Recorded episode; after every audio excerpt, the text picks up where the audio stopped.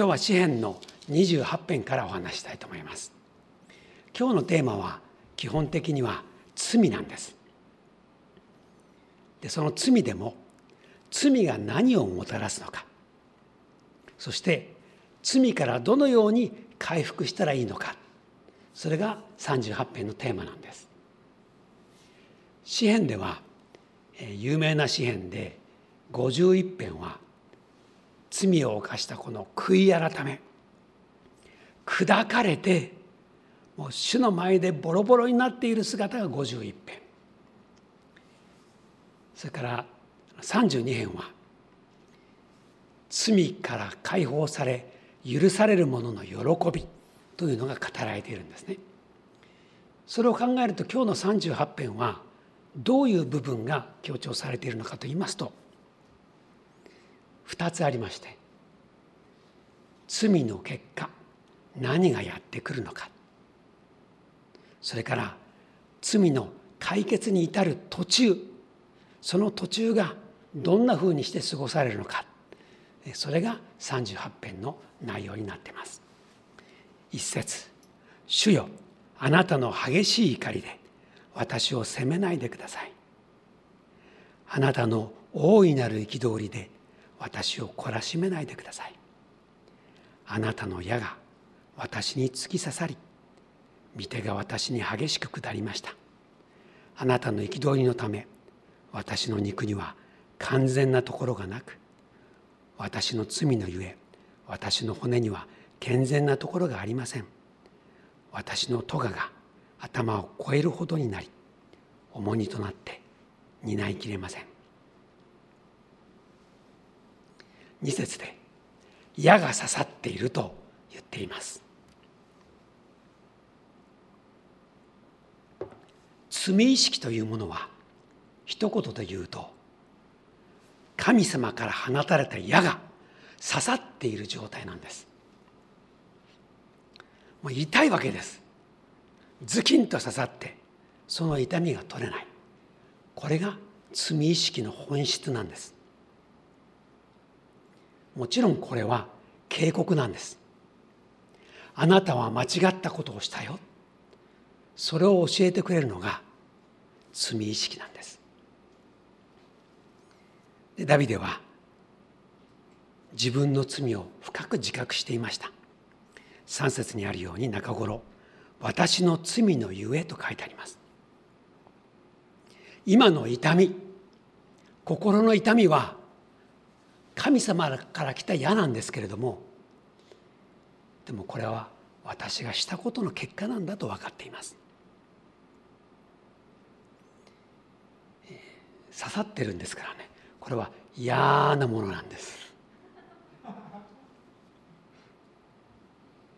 不思議ですよね。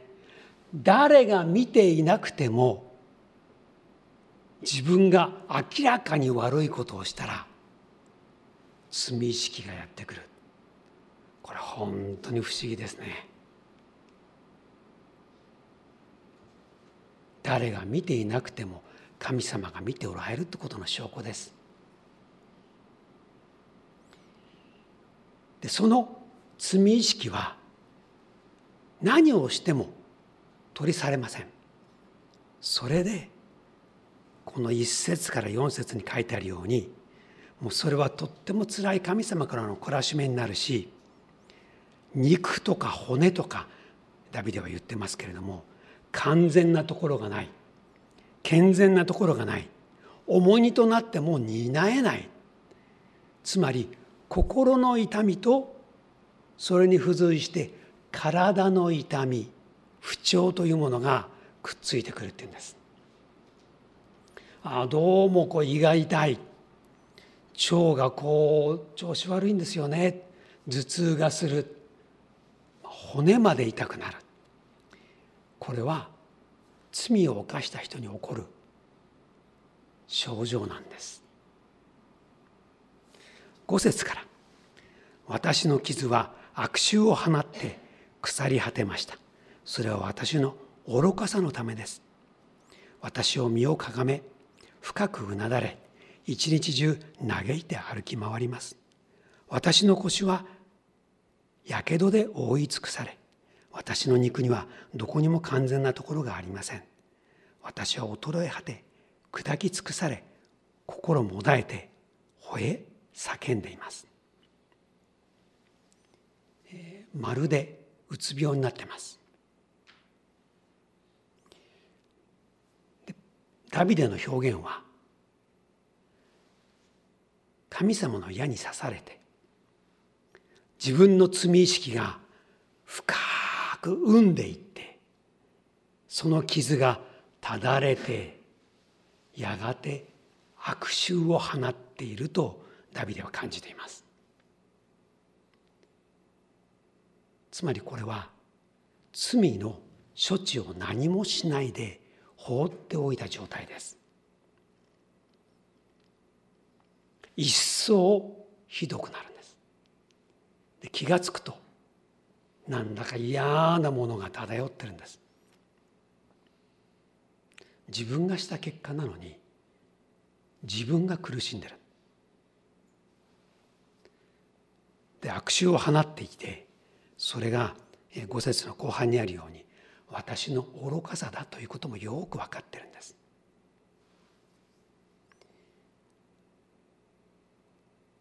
でなんか最後はね叫んだ状態になるわけですね。どこにもぶつけようがない。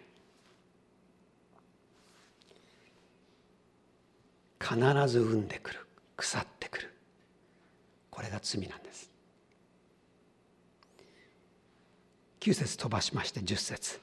私の胸は激しく鼓動し私の力は私を見捨て目の光さえも私から失せてしまいました。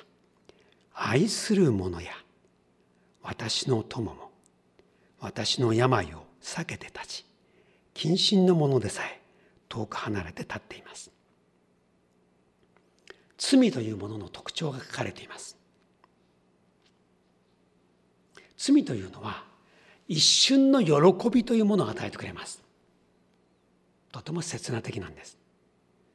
悪いことをして何かを手に入れてよかったなと思う。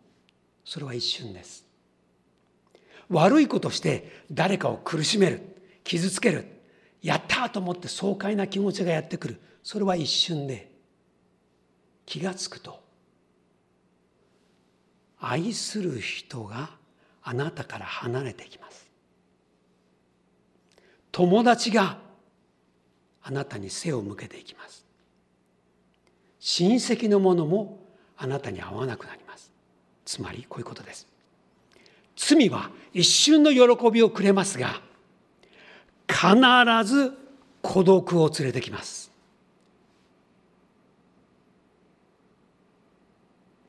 その孤独は耐え難いほどになります。えこの前のね共通一時のテストの時に携帯をなんかこう袖かなんかに隠しちゃって世界史でしたっけ、ね、問題集をそのまま写って取ってそして外部の人に答えをあの聞きましたよね。でそれがどんどんニュースが大きくなっちゃってこうバレちゃったわけですよ。でもやったのは私だと分かっていた学生がお母さんと一緒に警察に出頭しましたよねこれはもう耐え難くなったんですどんどんどんどん自分のやったことが生んでいって悪臭を放ってもうダメだと思って警察に行くしかないと思ったんでしょう。でも本当にその人にとってはまあやり直しの第一歩ではありますが辛い道が始まったわけですよね。ほんの小さな出来心。分かっちゃったらもうさーっと人が去っていきますよ。人生棒に振っちゃいましたね。罪は一瞬の喜びのために友を失い孤独になりしまったと思った時はもう遅いんです。12節私の命を求める者は罠を仕掛け私の災いを願い求める者は私の破滅を告げ絶えず欺くことを語っています。罪の結果のもう一つは敵が喜んで今がチャンスと思って激しい攻撃をさらに仕掛けてくることになります。罪が入り口となって濁流のようにあなたに対する攻撃敵の笑い声がどんどん大きくなります。それはあなたが招いたことなんです。13節14節では敵の攻撃の声がひどくなっていくので私は耳を閉じましたということも書いてあります。こんなふうにして38編自分の犯した罪の結果どんどんそれが広がり大きくなりどうにもならないところまで行くということが語られています、えー、皆さんが罪を犯した時どうしますか？きっとこのプロセスを踏んで心が痛む体が弱る病気になってしまう。やがてはもう精神がおかしくなりそれが分かってしまって友達が去ってしまう。そういうようなことを経験することがあるでしょう。どうしますか？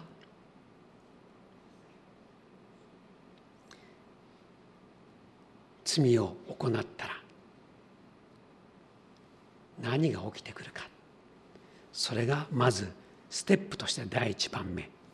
それは9節なんですけれども願いというものが純化されていくんです。9節主よ私の願いはすべてあなたの見前にあり私の嘆きはあなたに隠れてはいません。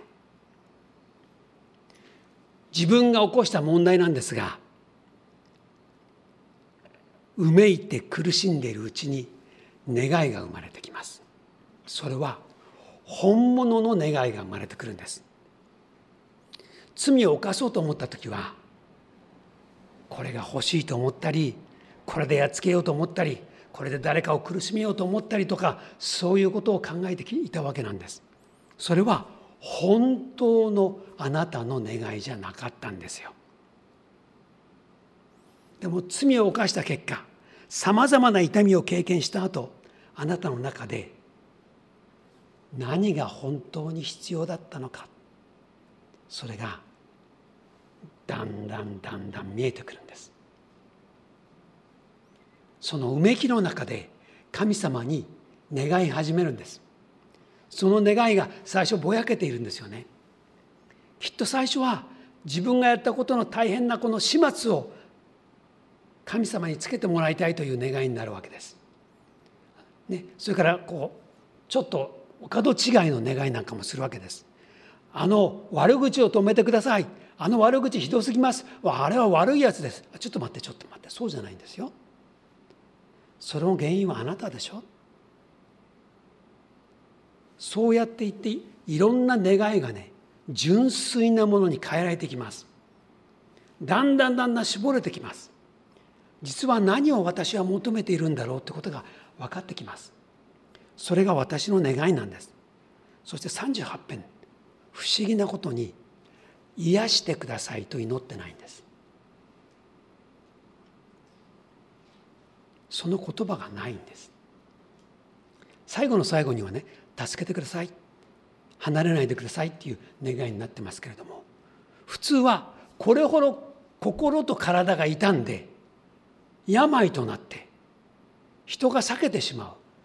まるでねコロナでもものすごい重症になって死にそうになってる人がいたら今はね手を出すんじゃなくて危ないと思って逃げるような時代でしょ。ダビデが経験したのはそういうことなんです。人が私から離れていく。私の病を見て去っていく。そういう状況になっちゃったんです。だから本当は癒してくださいというのが本当でしょう。ところがダビデはそれは自分が招いたもの。3節の言葉のように「私の罪のゆえに」と言っているし5節のように「私の愚かさのためです」と分かっていたのでこの処罰は受けるべきものとむしろ思っていたんです。だから癒してくださいじゃないんです。それから敵を滅ぼしてくださいでもないんです。彼の願いは神様の前に挙げられてきました。その願いがどんどんどんどん焦点が当たってきました。その願いは具体的には書いてありません。でもこれは想像できます。それはあの罪のない穏やかでささやかな幸せが欲しい。夫婦の間で争って背を向けたら最後に願うのは笑い合ってお茶飲んでたわいもない話をして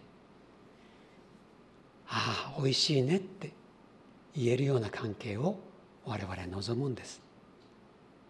ささやかな幸せ。当たり前の毎日。それを取り戻したいって思いんですでダビデの願い。主よ私の願いはすべてあなたの見舞いにあります。これは神様とダビデの間で分かり合っている願いなんです。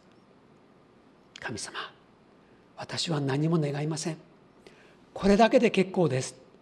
その願いを神様の前に出していたんです。罪を犯した人失敗した人は同じ気持ちです。あの当たり前の日々が欲しい。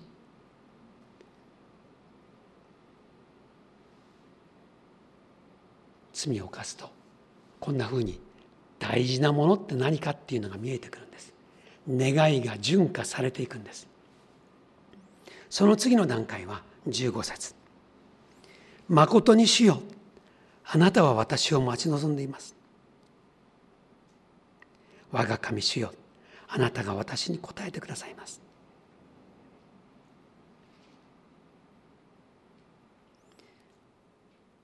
先ほどの願いの続きで言うならば人が去っていってしまったのでこう願ってもいいんですよね。神様愛する妻が愛する夫が戻ってきますように。親友が昔のように笑い合えるようにしてください。名誉を取り戻してください。みんなと普通に過ごしたいです。そういう願いをしてもいい。もそれもダビデは願ってないんです。その代わり私はあなただけを待ち望みます。と祈ったんです。誠に主よあなたを私を待ち望んでいます。待ち望むのはあなただけです。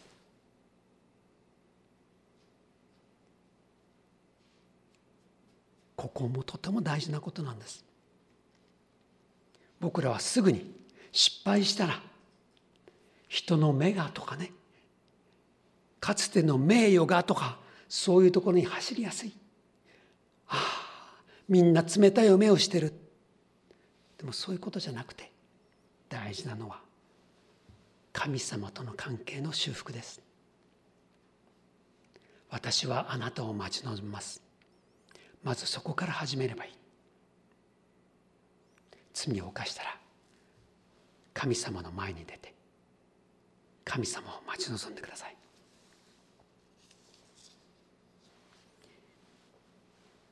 あの人というものは我々の罪を知った場合本当に顔を背けてしまうことがあります。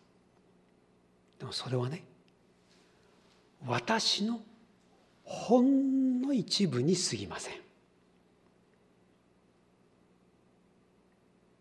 でほんの一部がバレてしまったので我々はあたふたするんですが。でもよく考えてください。我々の全部がバレちゃったらどうでしょう。もうそんなものでは過ぎません。終わりませんよ。つまり1%の悪事が知られただけで人は去っていくんですが本当は99%全部もっとひどいんです。それは皆さん知ってますよね。私も知ってます。で人はほんの一部を知って去っていくんですがまことの神は全部を知って抱きしめてくれるんです。最悪醜い最低そういう我々を全部知っている神様は私から離れないんです。ヘブルビデオの手紙に書いてあるように決してあなたを捨てない。13章の5節でしたよね。決してあなたを見放さずあなたを捨てない。それが神様の強い強いメッセージなんです。で罪を犯す我々はねもう神様に顔向けできなくなっちゃうので神様の前になかなか出られないんですがでも願いをしっかりフォーカスして本当の願いが何かって見えてきてそして神様を求めて神様の前に出るんです。それによってもう一度神様との関係が修復されていくんです。この当たり前の真理を忘れないように。でさらにもう一つあります。大事なこと。18節見てください。18節。私は自分の咎を言い表します。自分の罪で不安なのです。自分の咎を言い表します。38編ではやっと最後に罪を言い表すというところにたどり着いて終わるわけなんです。先ほど言いましたように51編のようにねもう徹底的に砕かれているその砕かれた心を全部卑歴するようなそういう詩篇が51編でした。そして32編はもうこんなひどい罪が許されて主は素晴らしいという賛美になっています。そしてこの38編はやっと最後罪を言い表すというところにたどり着いて平安を取り戻していくということが語られている詩篇なんです。すごいですね。支援はね罪と罪の回復のためにいろんな部分に焦点を当ててくれるんです。今日はこんなふうにしてなかなか主のもとに戻れない人そういう人がこういう段階を踏めば戻れるんだということが言われているわけです。そしてまああの細かく触れてない箇所は敵の攻撃だとかね自分がうめいているだとかそういうことがいっぱい書かれてあるんですがポイントは今言った3つなんです。願いが純化されていくこと。そして主だけを求めること。そして最後に自分の咎を言い表すことです。咎というのは大きく言うならば罪と同じ言葉と言っていいでしょうね。自分のした悪いことを醜いことをそのまま主に認めます。ごめんなさいと伝えることです。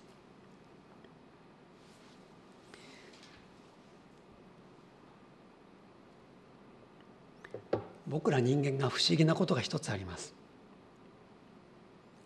悪いことした時に必ず自分に言い聞かせます。なんて言い聞かます？言い聞かせますか？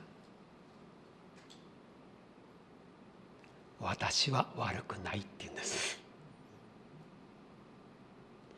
それを自分で自分に何度も言い聞かせます。やってるでしょ。ひどいことしちゃった罪を犯した。そしてその夜寝る前かなんかにいや私は悪くない。私は悪くない。何度も何度も言い聞かせます。それは自分の罪意識で潰れそうだからそう言って自分を取り戻そうとしてるんです。自分は悪くない。悪くない。悪くない。で気が付くと人のせいにまでしてる。自分は悪くない。悪くない。悪くない。そう言っていること自体が自分の悪を証明してるんです。そこで自分の罪を言い表すというのはこの言葉の逆をやりなさいということなんです。自分は悪くないじゃなくて自分は悪かったそれを心から認め主にちゃんと伝えるんです。このシンプルなことがあなたを救います。悪かったなと思ったら人のせいにしないこと。私は悪くないっていうのはもうやめること。私が悪いんです。それを主の前に言えばいいんです。すごく簡単なことです。今日はこんなふうに罪を犯してしまったら何がやってくるかということをお話ししました。罪意識の矢が刺さりそれが悪臭を放ち人を隔て敵を喜ばせもううなだれるようにするというのが罪の結果なんです。回復は自分の願いをはっきり純化させて主を求めて罪を言い表すことなんです。とても単純なことです。これをすることによって我々は本来の喜びを取り戻します。ささやかな当たり前の日々それが一番幸せなんです。そうじゃないですか。あれが欲しいやっつけたいそんなことを考えていたあの醜い心は過ぎ去って穏やかで本当にあなたらしい笑顔が浮かんできて人に対しても優しい心が生まれていろんなことに耐える力が与えられて希望が生まれ励ましが生まれ何とも言えない爽やかさがやってくるんです。それは主から来ます。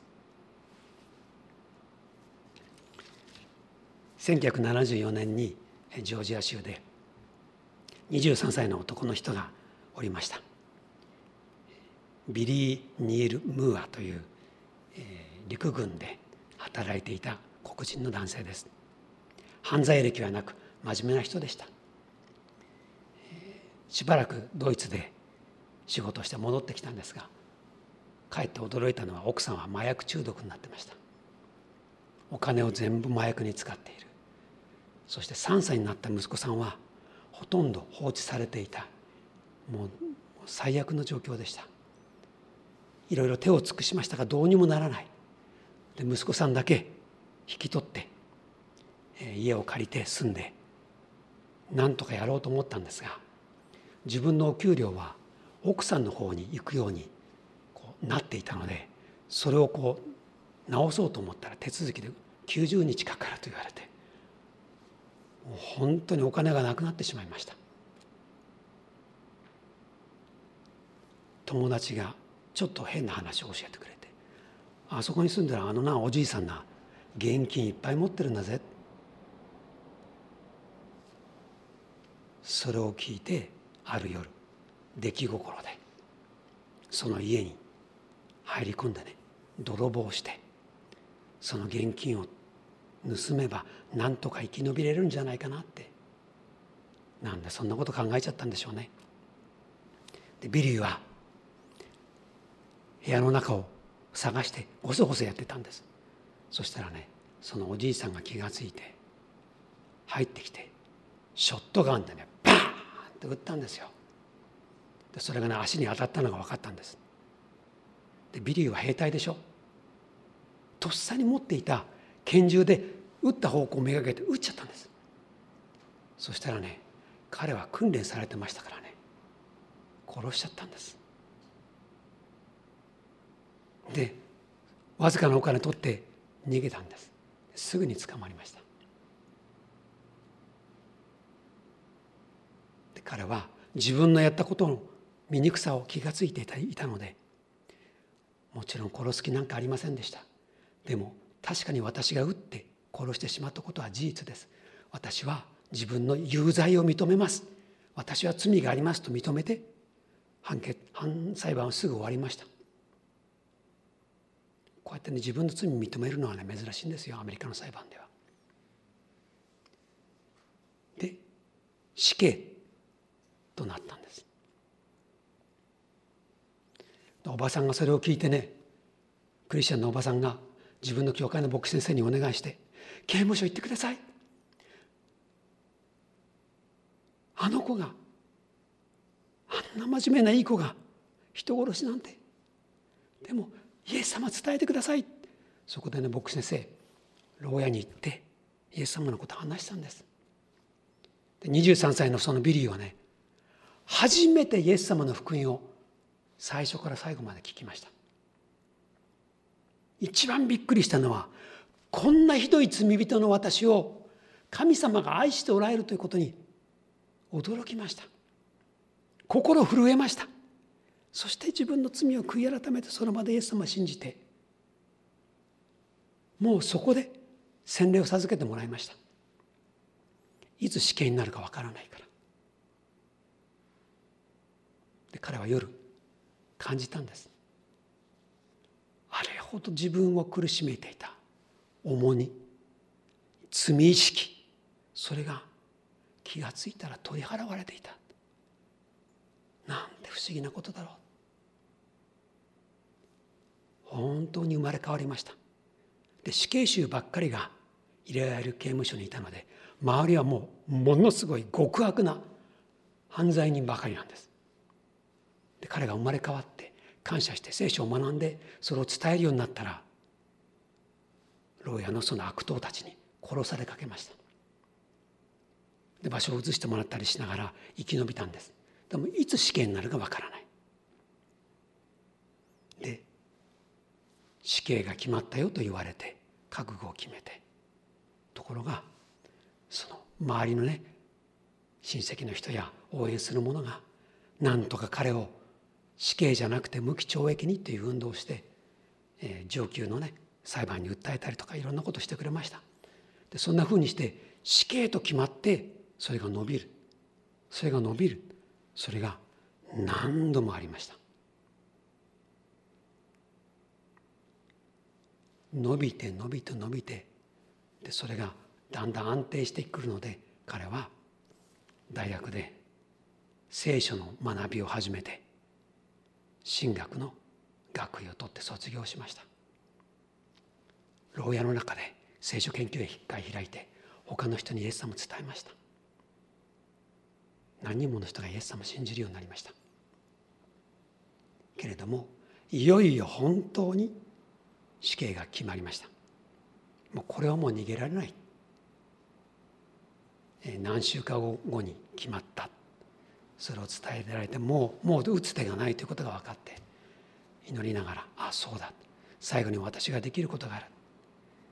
私が殺した人の家族に一人一人に手紙を書こうと言って心を込めて自分の謝罪をしました。そして死刑まで72時間これがお前が座る電気椅子だと見せられて手続きいろんなことを言われていろんなことにサインをして覚悟を決めました。死刑の7時間15分前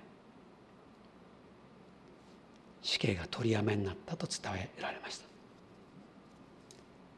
えどどうして私が取りやめになったんですか？あなたが殺した家族の人がどうしても彼を死刑にしないでくださいという嘆願書を裁判所に出したんだそうです。手紙を読んで真実な心に触れて手紙もらった人たちねクリスチャンたちだったんです。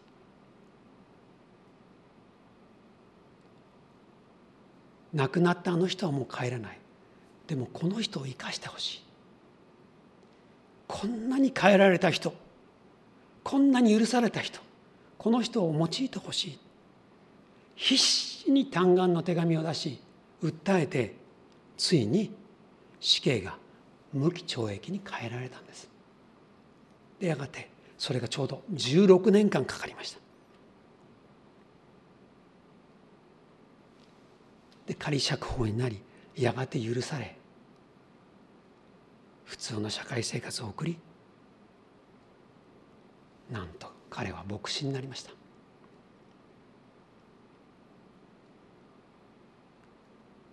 そして長い間刑務所に行って福音を伝え青少年に罪の失敗を教え教会で福音を語りそんなふうにして本当に見事な変えられた人の生涯を明かしています。今多分70歳ちょっと過ぎてると思います。今でもこの人のインタビューやメッセージなど YouTube でも見られます。穏やかな人ですよ。彼が刑務所でそして自分のこう、ね、入れられた期間いた期間に一緒に学びながら同僚の人にね特に語ったことがこういうことでした。あなたが刑務所にいる理由をしっかり見つめてほしい。つまりあなたの罪をしっかりと認めることが回復の糸口だと語り続けたんですそれは今日の詩篇の中心私は自分の咎を言い表します。それを自分でして人にもしてそれによって多くの人を慰め励まし回復させてきたということです。あなたの番です。自分の罪を言い表す。そのとても簡単なことがあなたをもう一度ささやかな幸せに戻してくれるんです。お祈りしましょう。あなたの言葉でお祈りください。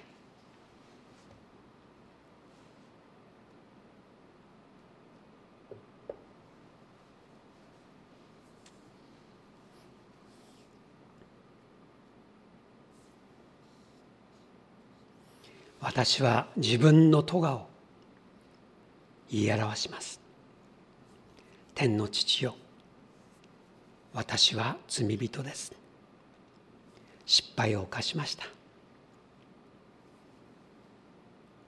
ごめんなさい。あなたのご愛をもう一度確認させてください。あなたと一緒にあの穏やかな日々を始めたいと思います。私に新たな喜び慰め希望を与えてください。罪を許してくださる私たちの主イエス様のお名前によってお祈りします。アーメン。